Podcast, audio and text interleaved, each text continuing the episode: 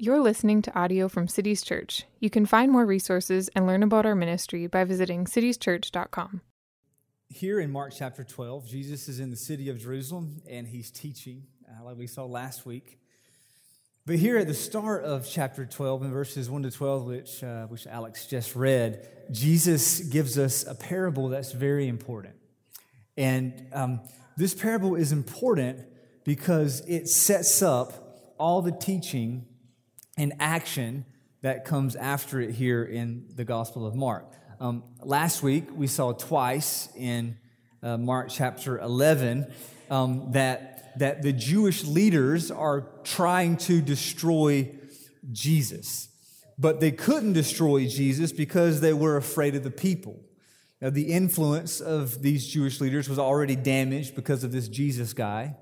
And so um, they didn't want to rock the boat too much and how they opposed him, which means um, that their hatred of Jesus is increasing, but uh, they're forced to keep their distance from him. At least at least for now. All right, that's chapter 11. The same thing is happening here in chapter 12. Um, Jesus tells this parable against the Jewish leaders, and Mark says that they knew it. Look at the last verse there, verse 12.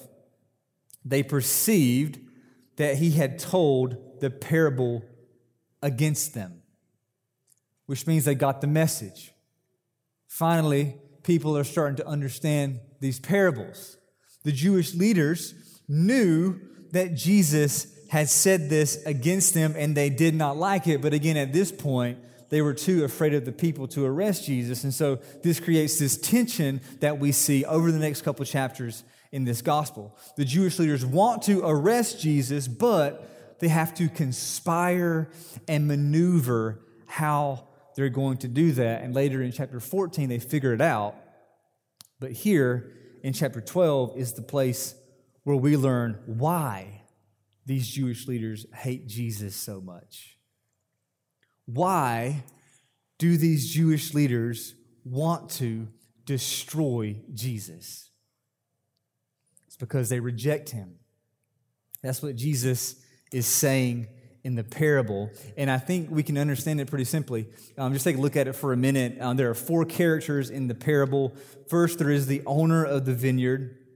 Second, there are the tenants he leased it to. Third, there are the servants that he sent back to the tenants.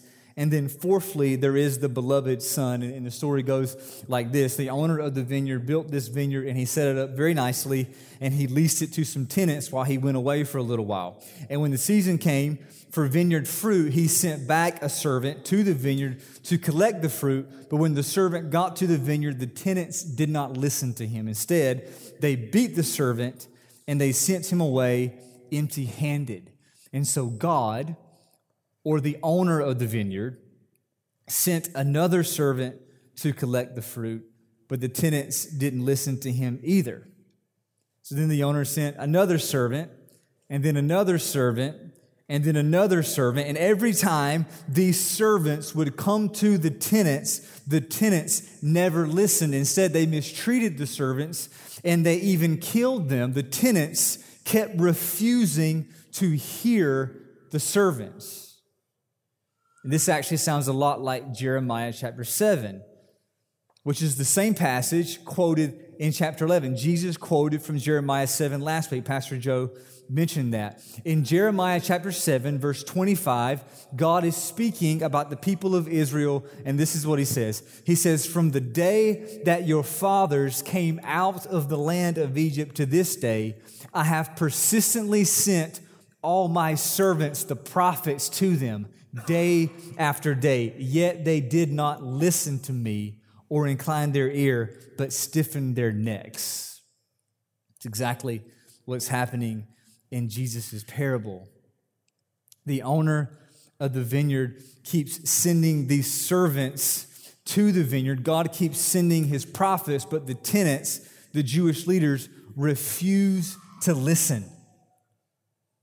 So Jesus says in verse 6 that the owner of the vineyard had still one other, a beloved son, and finally, which is an important word, the owner sent his son to the vineyard, trying to get through to these tenants, trying to, to thinking that maybe now, because it's his son, the tenants would respect his son and listen to the owner. But the tenants at this point become their absolute worst because when the son came, they tried to take ownership of the vineyard for themselves and they killed the son. All right, that's the. Does everyone see? That's the parable. Everyone get what's happening here in the parable in Mark chapter 12? Show of hands. Just so you are tracking with the parable. This is the parable Jesus said. Pretty simple what's happening here, okay? The story sounds very familiar um, to us, um, and that, that's what Jesus is doing here. He's telling um, this story, but we've still not gotten to the main point yet. The main point doesn't come until verse 9, and it's in a question. Um, after Jesus uh, tells this parable, after Jesus describes what these tenants have done, Jesus states the question What will the owner of the vineyard do? That's a good question.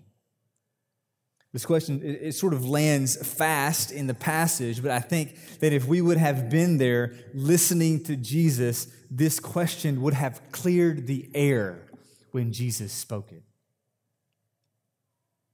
This was the kind of question that also came with a reminder, see. And that reminder is that the owner of the vineyard is coming back to the vineyard. At any moment, the owner of this vineyard could step back into his vineyard. And when he does, what do you think he is going to do? Jesus says he will come and destroy the tenants and give the vineyard to others. Verse 10, Jesus says, Have you not read this scripture? The stone that the builders rejected has become the cornerstone. This was the Lord's doing, and it is marvelous in our eyes. And of course, the Jewish leaders had read that scripture, but what they had not done was realize that it's about them. The Jewish leaders that Jesus is talking to here are rejectors of Jesus, and therefore they will suffer the judgment of God. And the twist that is happening here in Mark chapter 12 is almost disorienting because remember, the Jewish expectation was that the Messiah would come and destroy the Gentile rulers. These Jewish leaders here, they wanted the Messiah to come and bring God's judgment on the Romans, but instead, here is the Messiah, and he's coming to bring God's judgment on them because they reject him. That's the main point of the parable. The main point, the theme of this passage is the judgment of God. And so, that's what I want us to focus on this morning. And when we do, there are three things that we learn. I want to go ahead and mention them for you. These are three things that we learn about the judgment of God uh, in this passage. Number one, God's judgment vindicates the reality of his justice. Number two, God's judgment magnifies the glory of his son. Number three, God's judgment reveals the wonder of his mercy. Let's pray. Father, your word is open before us, and we know that you have something to say to us. Father, we ask this morning that you would, through your word, because of your word, this morning, hearing your word, open wide our hearts to listen. Speak to us, we pray. In Jesus' name. All right, number one.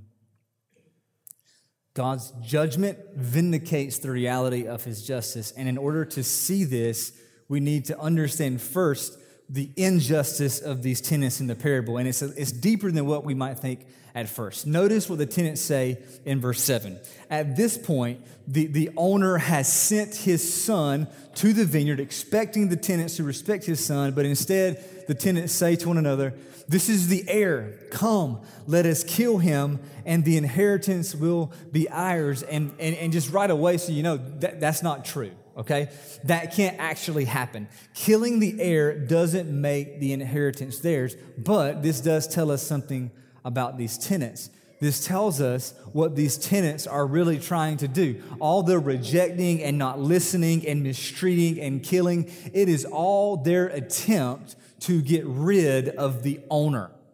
That's what the tenants want. They are trying to get rid of the owner's claim on his vineyard and thus on them. And the word for this is rebellion. Rebellion. It's not just a problem with the Jewish leaders in Mark 12, this is a human problem. Human sinners like us have always done this. In our sin, we reject the authority of God because we want to claim that authority for ourselves. This is literally the oldest trick in the book, right? It goes back to Genesis 3 and it continues into today. And I think if we, if we kind of zero in on this idea of rebellion, we can discover at least two levels of rebellion. The first level we can call the gray zone, and the second level we can, we can call demonic. The first level, though, this gray zone, I think this is perhaps the most dangerous because of how subtle we can make it. This, this is when we don't outright reject God, but we become increasingly uncomfortable with clear lines. And, and just to be clear, so that you, you don't misunderstand, there are gray areas in life, okay?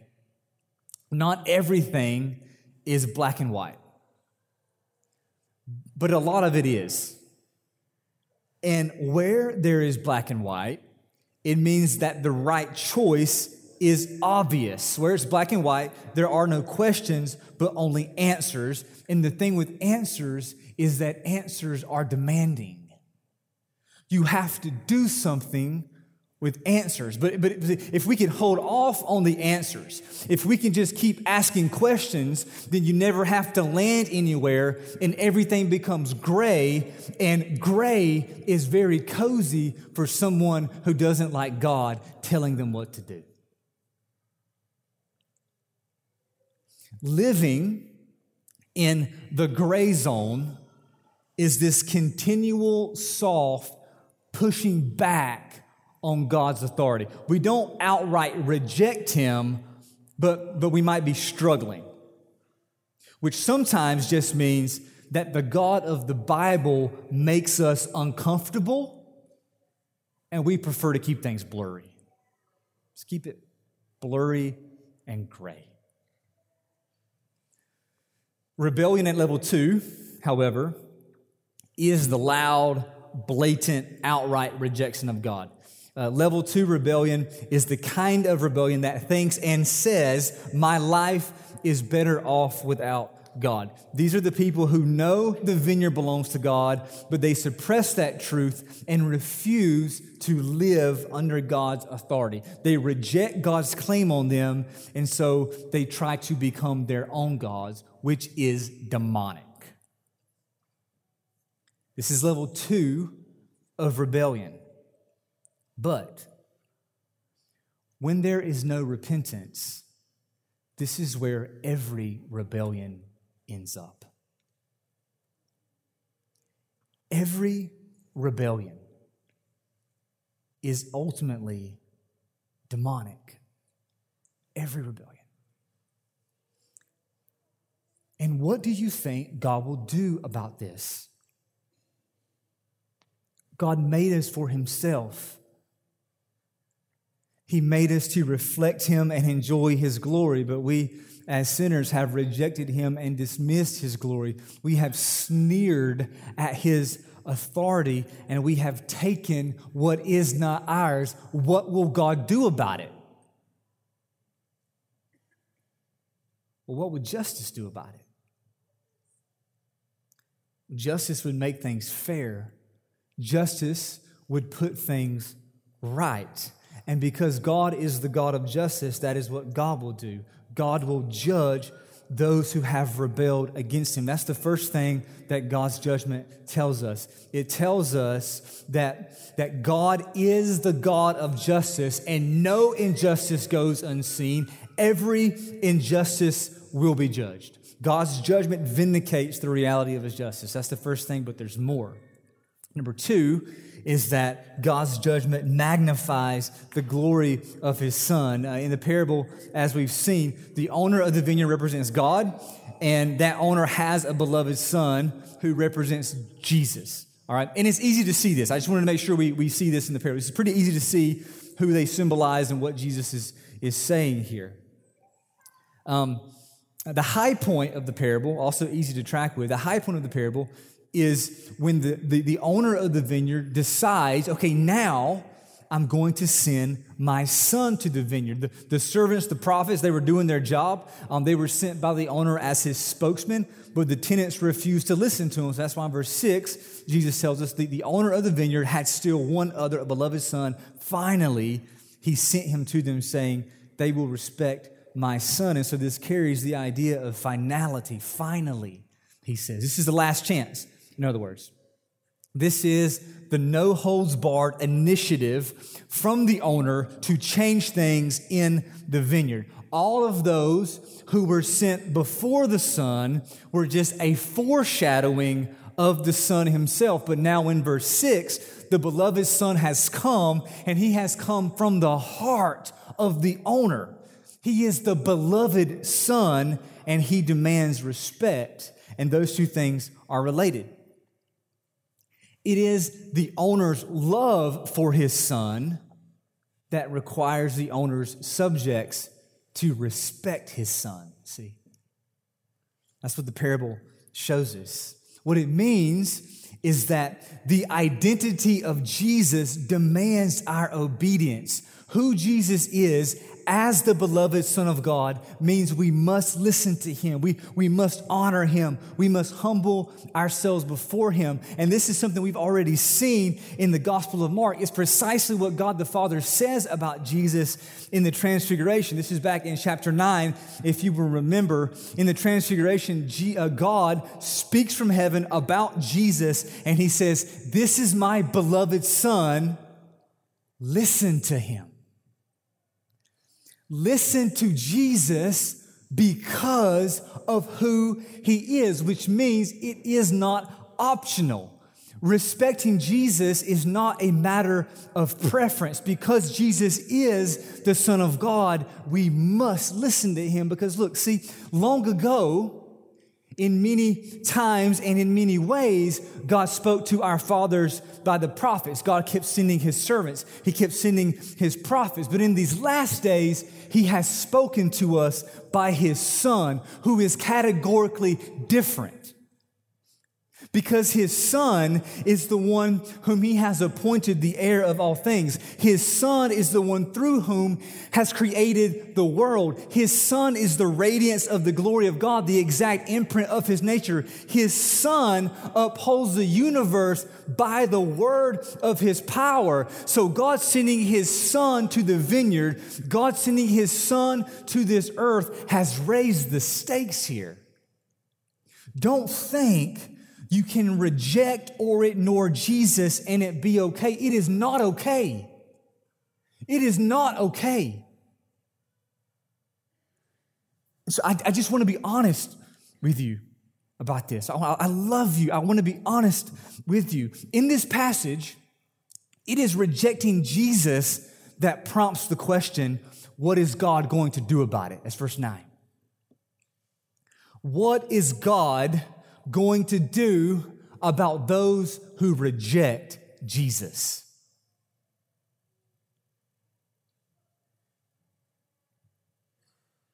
He is going to destroy them.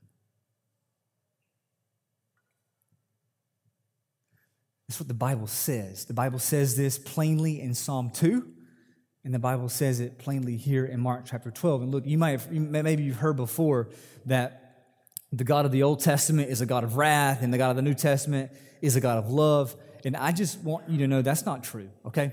The God of the Bible in both the Old and New Testaments is a God of love through and through. And in response to sin, God is always a God of wrath. Sin has never been swept under the rug. Sin has never been okay. What makes the good news so good is not that God doesn't have wrath toward our sin, it's that Jesus took our wrath for us. Jesus, the Son of God, He came to this earth not just to get through to us, but He came here to make a way for us by suffering in our place the judgment of God that we deserve. That is the most vivid display of God's love for us. Jesus was judged in your place. And that just, that just raises the stakes even higher because when someone rejects Jesus, it means they are rejecting the love of God. When you reject Jesus, it means you are rejecting his atonement. It means they are despising God's mercy embodied in Jesus. And so when you reject him, you are procuring for yourself the judgment of God that will be poured out when Jesus returns. That's what the apostle Paul says in 2 Thessalonians chapter 1 verses 7 to 9. God's judgment is coming. Quote, when the Lord Jesus is revealed from heaven with his mighty angels in flaming fire, inflicting vengeance on those who do not know God and on those who do not obey the gospel of our Lord Jesus. They will suffer the punishment of eternal destruction away from the presence of the Lord and from the glory of his might. This is New Testament, man. This is whole Bible fact. And it's really more about Jesus than it is about us. I want you to, to get that. We, sh- we shouldn't think that this is simply God judging people, it's more than that. This is God, the Father, avenging the glory of his Son that has been rejected. And that's what makes Jesus so confrontational. We've been talking a lot about how confrontational Jesus is. Look, we never stumble upon Jesus, okay? We, we, we don't encounter Jesus. Jesus always comes to us, and when he comes to us, there is no neutral ground because of who he is. Jesus is the beloved Son of God. Jesus is the grace and mercy of God made known. Jesus is the love and righteousness of God poured out. And when His word is spoken by His Spirit right now, Jesus is in the room. By His word and His Spirit, Jesus is in the room. So embrace Him. Believe Him. When we are confronted with Jesus. When we are confronted by Jesus, everything is for the taking and nothing can be earned. So trust Him. Just believe Him, embrace Him, put your faith in Him. Because God's judgment magnifies the glory of His Son. Number three, this is the last point, is that God's judgment reveals the wonder of his mercy. And for this last point, um, there is some, some really deep Bible stuff happening here. And we could talk a lot about that. I really want us though just to get, I want us to get this at the heart level. Okay, take a look at the Old Testament passage that Jesus is quoting here. It's in verse 10. It comes from Psalm 118, verses 22 and 23. You probably heard it before. The stone that the builders rejected has become the cornerstone. This was the Lord's doing, and it is marvelous in our eyes. And I, say you may have heard it before because this is the passage I read earlier. Okay. I read this for the call to worship. Um, uh, if we were to go back to Psalm 118, uh, what's happening here, okay? This, this is a, a temple metaphor in the, in the psalm and it's full of all kinds of irony. It's, it's, it's simple, it's subtle, but it's full of irony. It goes like this um, There are these builders who are building the temple of God, and there's a stone that they think is worthless, and, throw, and so they, they throw the stone aside. But actually, the stone that they throw aside, the stone that these builders reject, it ends up becoming the very cornerstone on which the temple is built. The builders think it's a worthless stone, but actually, it's the foundation. That's Psalm 118. It is one of the most quoted Old Testament verses in the entire New Testament. And every time it's quoted, it's doing a couple things. The, the first is it's meant to say something very clearly about Jesus. It says that, that Jesus is the cornerstone of the church. Jesus is the foundational, uh, the foundation of the spiritual temple of God. The, the people of God are made and formed in Jesus. That's the first thing it says. The second thing it, tells us, Psalm 118, it is used in the New Testament to explain a, a complex issue in the storyline of Scripture. The issue has to do with Israel's rejection of her Messiah and the inclusion of Gentiles into the people of God. And that's a really complex issue. There's a lot we can say about that. We, we can't get into all the details now, but let me just mention a couple things that are crystal clear about that issue in the Bible. Two things that are just crystal clear when it comes to this. First is that God's plan of redemption has always included Gentile nations. We've already seen that in the Gospel of Mark. God has always had the nations in view. The second thing is that the way the gospel advances to the Gentile nations is by Israel's at large rejection of her Messiah.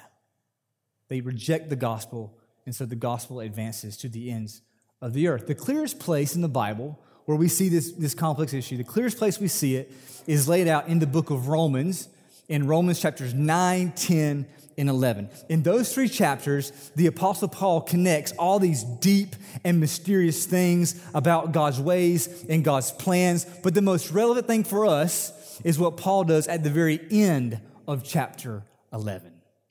Right? He, he has touched on, Paul has touched on all of these major themes. There's God's sovereignty in mercy and judgment. There's Israel's blindness to Jesus and their future. There's, there's how the Gentiles, like, like many Gentiles like us, there's how we end up believing the gospel. Paul hits all of these points, but he concludes all of these points in chapter 11, verse 33. He says, Oh, the depths of the riches and the wisdom and knowledge of God. How unsearchable are his judgments, how inscrutable are his ways. Paul says, There's nobody like him. There's no body like him. Who could have made this up? I mean, this, this whole thing, this whole thing, the way that God has set this up, this is indeed the Lord's doing.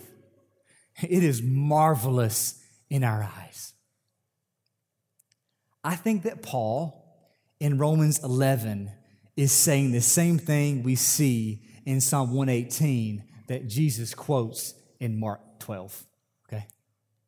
It's the same thing that's being said here. Is that at the end of the day, through the reality of God's judgment, through the mystery of God's plan. At the end of the day, we should just be left in awe. We should just be absolutely stunned. What God has done in the gospel, what God has done, and how He has set all of this up is absolutely marvelous. It is worth our marveling, especially when we consider that God has shown us mercy. This is where we stop because we're thinking big here. We're thinking these big, major themes. And that alone is enough to make us put our hands over our mouths, just absolutely, absolutely bewildered by the grace of God. Okay? So do that and then think, wait, it's not just mercy up there. It's mercy right here. God has shown us mercy. You mercy. God has shown you mercy. God and I feel this. God has shown me mercy.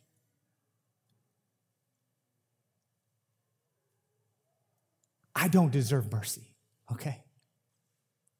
I do not deserve the mercy of God. Who deserves the mercy of God? We, every one of us, we deserve God's judgment. God should judge our sins. And He does. He has. He has judged our sins. That's because Jesus took our sins upon himself at the cross. Jesus took the punishment that you and I deserved.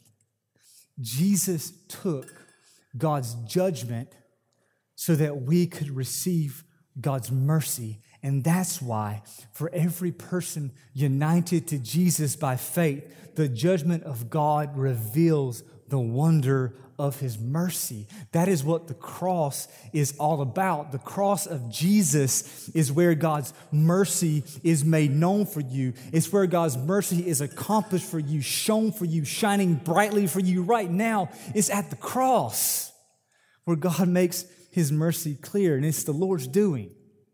It's the Lord's doing, and it's marvelous in our eyes. And so, what we do is we, we look to the cross we see at the cross, we look to the cross, we see at the cross the mercy of God for me.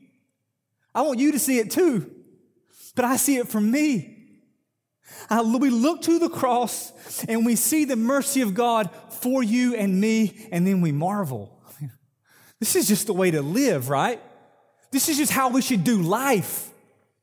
Looking to the cross, seeing the mercy of God for us, and just being overwhelmed in gratitude, just marveling that God would have mercy on us. This is the way to live as Christians, and that's what we do each week when we come to this table. That's what the table is for. When we come to this table here, the, the bread represents the broken body of Jesus. His body was broken for us. The blood represents, the, the cup represents the blood of Jesus because his blood was poured out for us. And when we receive this meal, when we, we eat the bread and when we drink the cup, we are proclaiming Jesus' death until he comes, which means that together at this meal, we are remembering the mercy of God. That's what this is about. We are remembering the mercy of God. And so if you have embraced his mercy, if you have put your faith in Jesus, you are invited to eat and to drink with us. So, right now, as the elements come forward, let us look to the cross together. Let us look to the cross and let us remember the mercy of God for us in Christ. We're going to serve the bread first. It's gluten free. Um, his body is the true bread. Let us serve you.